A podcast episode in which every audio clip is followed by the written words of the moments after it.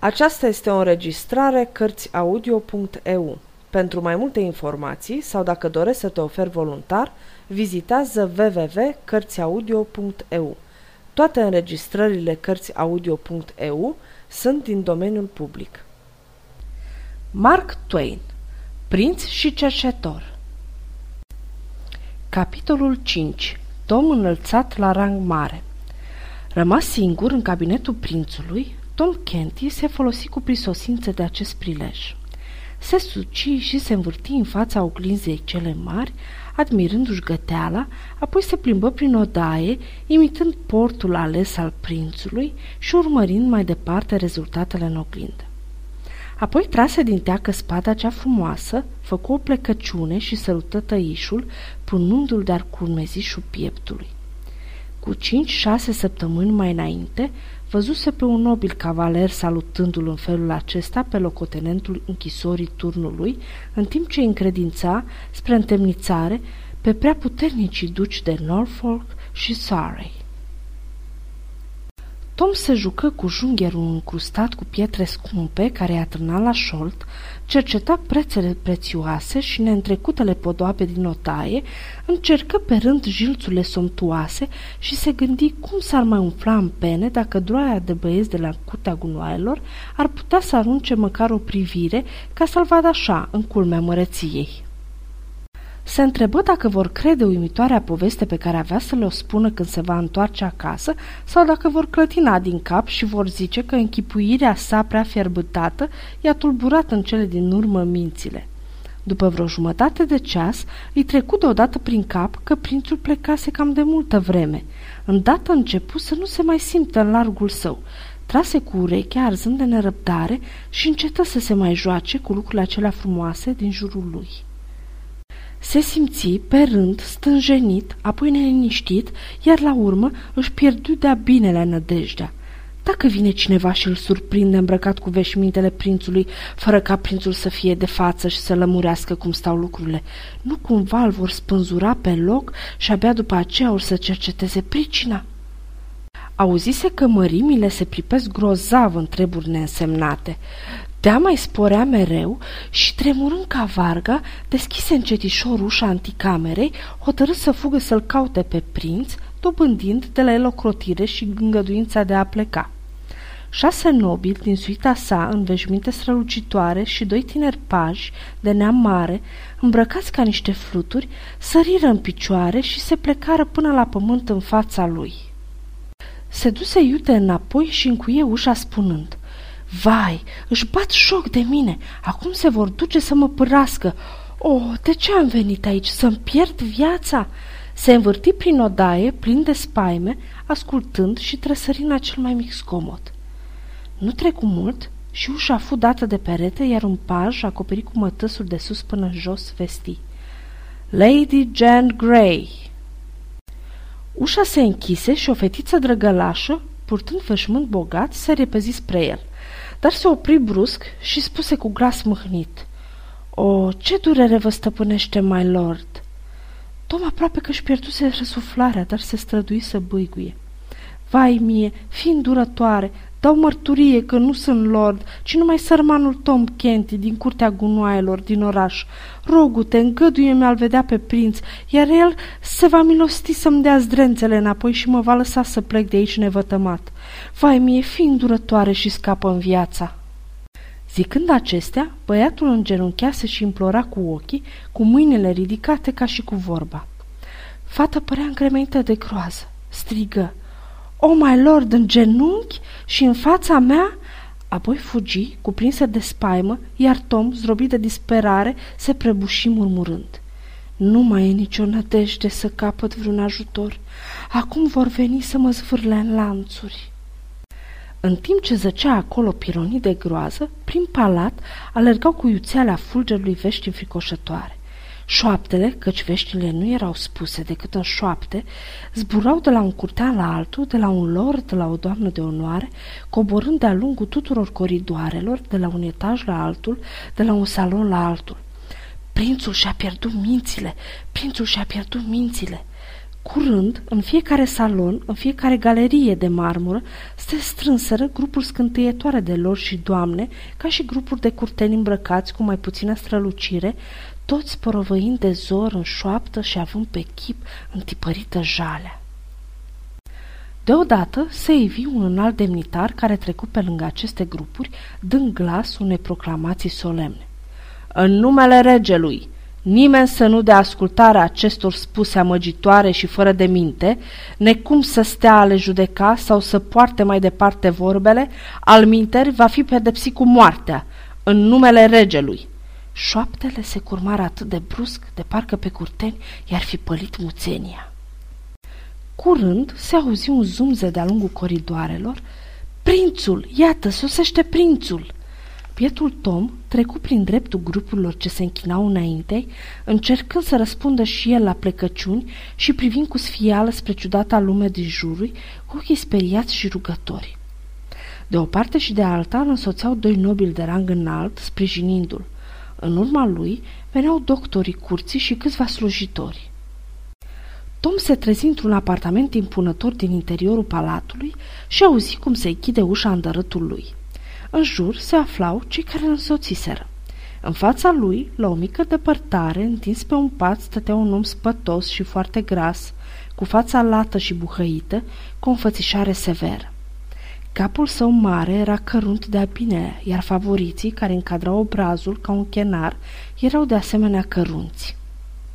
Îmbrăcămintea ei lucrată din țesături scumpe era însă veche și puțin roasă pe alocuri. Își rezemă pe o pernă un picior înfășurat în bandaje. Acum, în încăpere, domnea tăcerea și toți, afară de omul acesta, stăteau cu capetele plecate până în pământ. Acest om pe teag, cu înfățișarea aspră, era temutul Henry al VIII-lea. El vorbi și chipul se îmblânzi când început să grăiască. Ce-i cu tine, mai lord, Eduard, prințul meu?" Ți-ai pus oare în gând să-l amăgești pe bunul rege, părintele tău care te iubește și ți arată bunătatea lui, cu o glumă menită să-l mâhnească? Bietul Tom, care se pierdea cu totul, ascultă pe cât îi îngăduia mintea lui buimăcită, dar când îi ajunseră la urechi vorbele bunul rege, păli cumplit și căzu în genunchi ca doborât de un glonț. Înălțându-și mâinile, exclamă, Sunteți regele? Atunci cu adevărat s-ai sprăvit cu mine!" Aceste cuvinte părură că îl înmărmuresc pe rege. Ochii săi rătăciră fără țintă de pe un chip pe altul, apoi se opriră neliniștiți asupra copilului căzut în genunchi. După aceea spuse, adânc îndurerat. Vai mie, am socotit că-ți vorbe de șarte și peste măsură de mincinoase, dar teamă mie că nu e așa. Oftă din greu și spuse cu blândețe. Vino la tatăl tău, copile, ești bolnav. Tom fu ajutat să se ridice și se apropie umil și tremurător de regele Angliei. Acesta cumprinse cu palmele sale chipul speriat al copilului și îl privi o clipă în ochi, pătrunzător și iubitor, ca și cum ar fi căutat acolo vreun semn îmbucurător că i-au venit mințile la loc. Apoi strânse la pieptul lui căpșorul cârlionțat și îl dezmirdă cu duioșie. După aceea zise, Nu-ți mai recunoști tatăl, fiule?" Nu fără mai inima împătrână. Spunem că mă cunoști. Nu-i așa că mă cunoști? Așa-i. Sunt estemutul meu stăpân, regele, Dumnezeu să-i păzească zilele. Adevărat, adevărat, asta așa-i. Prinde inimă și nu tremura așa din toate mădularele. Aici nimeni nu-ți vrea răul. Toți te impresoară cu dragostea lor. Ți-e mai bine acum? Visul cel rău a plecat, nu-i așa? Și acum știi și cine ești, Auba. Nu te vei mai socoti drept altul, precum zică-se că ai făcut mai adineauri. Rogu-vă din suflet să-mi dați crezare. Nu am rostit decât adevărul, prea temute, stăpân, căci sunt dintre cei mai nevolni supuși ai înălțimii tale, cerșător din născare și doar din nenoroc și întâmplare potrivnică mă aflu aici, cu toate că nu sunt un nimic vinovat de acestea.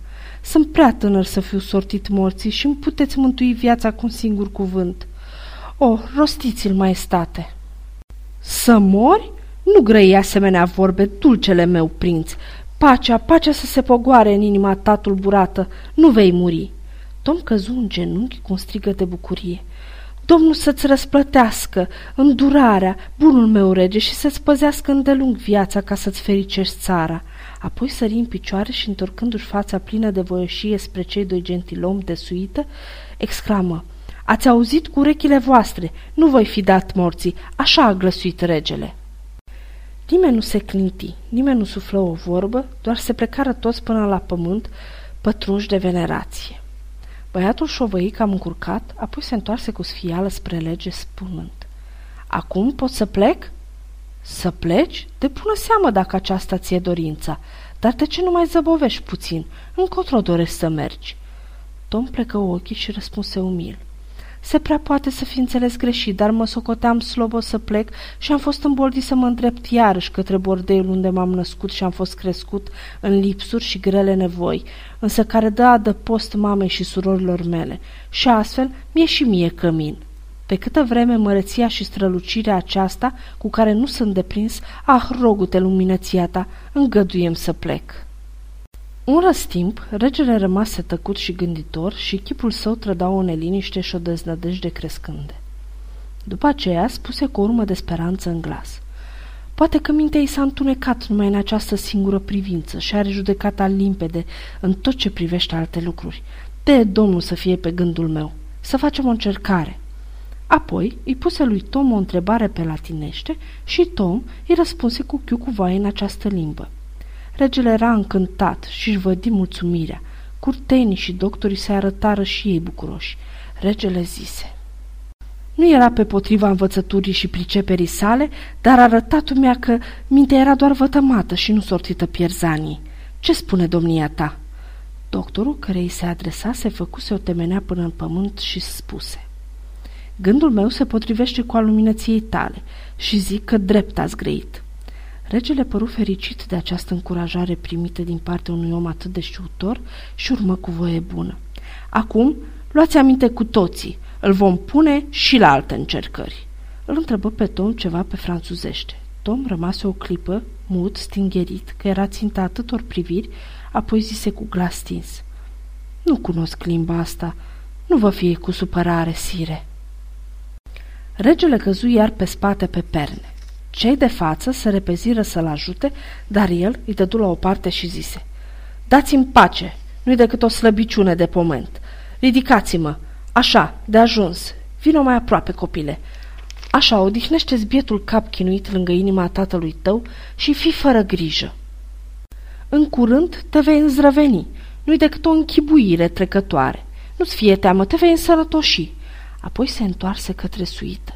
Blândețea ei pieri și în ochi începură să-i joace fulgere cumplite. Zise, ascultați toți cu luarea minte, fiul meu, aici de față, e nebun, dar sminteala lui nu va ține. Vătămarea se trage din prea multă învățătură și prea mult stat între zidurile palatului. Să lase în plata Domnului cărțile și învățătura. Înbiați-l cu jocuri sub cerul liber, înveseliți-l în vreun chip, astfel ca să-și dobândească iar sănătatea. Se ridică și mai sus și urmă cu hotărâre. Este nebun, dar e fiul meu și moștenitorul tronului Engliterei și nebun sau în toate mințile, el va fi rege. Ascultați bine ce vă spun. Dați de veste pretutindeni că cine poartă vorbe despre boala sa uneltește împotriva liniștii și bunei orânduiri a acestor regate și va merge la spânzurătoare. Dați-mi de băut, mă arde. Durerea îmi sapă puterile. Luați cupa, sprijiniți-mă. Așa, acum e bine. Este nebun, dar fi de o mie de ori mai nebun. Rămâne prințul de Wales și eu regele. Voi întări aceasta. Încă astăzi va fi înălțat la rangul său princiar, după vechea și cuvenită rânduială. Pe dată să dai porunci pentru împlinire, my lord Hereford. Unul din nobili îngenunchie în fața patului regal și zise Maestatea sa știe că marele mareșal ereditar al Angliei zace în lanțuri, în turn. Nu ar fi potrivit ca un osândit. Tăcere! Nu-mi spur ca urechile cu numele lui mult urât. Au omul acesta are viață veșnică? Trebuie ca din cauza lui să-mi fie stăvilită voința? Va zăbovi oare prințul neuns, fiindcă regatul e lipsit de un conte mareșal nepătat de trădare care să-l investească? Nu, pe toată strălucirea Domnului. Dă de știre Parlamentului să hotărească pierirea lui Norfolk înainte de răsăritul soarelui, al minteri îmi va da socoteala amarnic. Lordul Redford zise, voința regelui este lege. și ridicându-se se întoarse la locul său. Treptat, mânia se șterse de pe chipul bătrânului rege și el spuse, Sărută-mă, prințul meu! Așa, de ce te temi? Nu sunt eu tatăl tău iubitor?" Sunteți prea bun cu mine, nevrednicul, o prea puternice și milostive stăpân. Aceasta o știu cu adevărat, dar, dar, mă doare sufletul gândind la cel sortit să moară și... A, îți recunosc, îți recunosc, firea. Știu că inima ți-a rămas aceeași, chiar dacă mintea ți bolnavă, căci întotdeauna ai fost blând la suflet. Dar duce la acesta stă stăvilă între tine și mărirea ta. Voi pune altul în locui, care le să nu păteze în alta ta drăgătorie. Mângâieți inima, prințul meu, nu-ți frământa biata minte cu treaba aceasta. Oare nu din vina mea îi se grăbește pierirea luminăția ta? Câți ani ar mai fi trăit dacă n-aș fi fost eu un cumpănă? Nu te gândi la el, prințul meu, nu-i vrednic. Sărută-mă încă o dată și du-te la nimicurile și petrecerile tale, căci boala mea mă face să sufăr. Sunt ostenit și vreau să mă odihnesc. Du-te cu unchiul tău, Herford, și curtenii tăi și vino iar când trupul meu va fi mai întremat. Tom se lăsă dus din încăpere cu inima grea, fiindcă ultimele vorbe ale regelui dăduseră o lovitură de moarte nădejdii pe care o nutrise, că acum mi se va da drumul. Auzi iarăși șoșotitul glasurilor care exclamau, Vine prințul, vine prințul! Curajul îl părăsea din ce în ce, pe când trecea printre șiragurile de curteni ce se aplecau înaintei, pentru că acum își dădea seama că era cu adevărat prizonier și că putea să rămână pe vecie închis în colivia aceasta aurită. Un prinț părăsit și fără niciun prieten, afară doar dacă Dumnezeu, în mila sa nețărmurită, n-avea să se înture de el și să-i dăruie libertatea și ori încotro se întorcea, îi se părea că vede plutind în văzduh capul retezat și fața, de care și amintea bine, a puternicului duce de Norfolk, cu ochii ațintiți asupra-i, plin de mustrare. Visele lui de odinioară fusese atât de plăcute, dar realitatea aceasta era atât de mohorâtă. Sfârșitul capitolului 5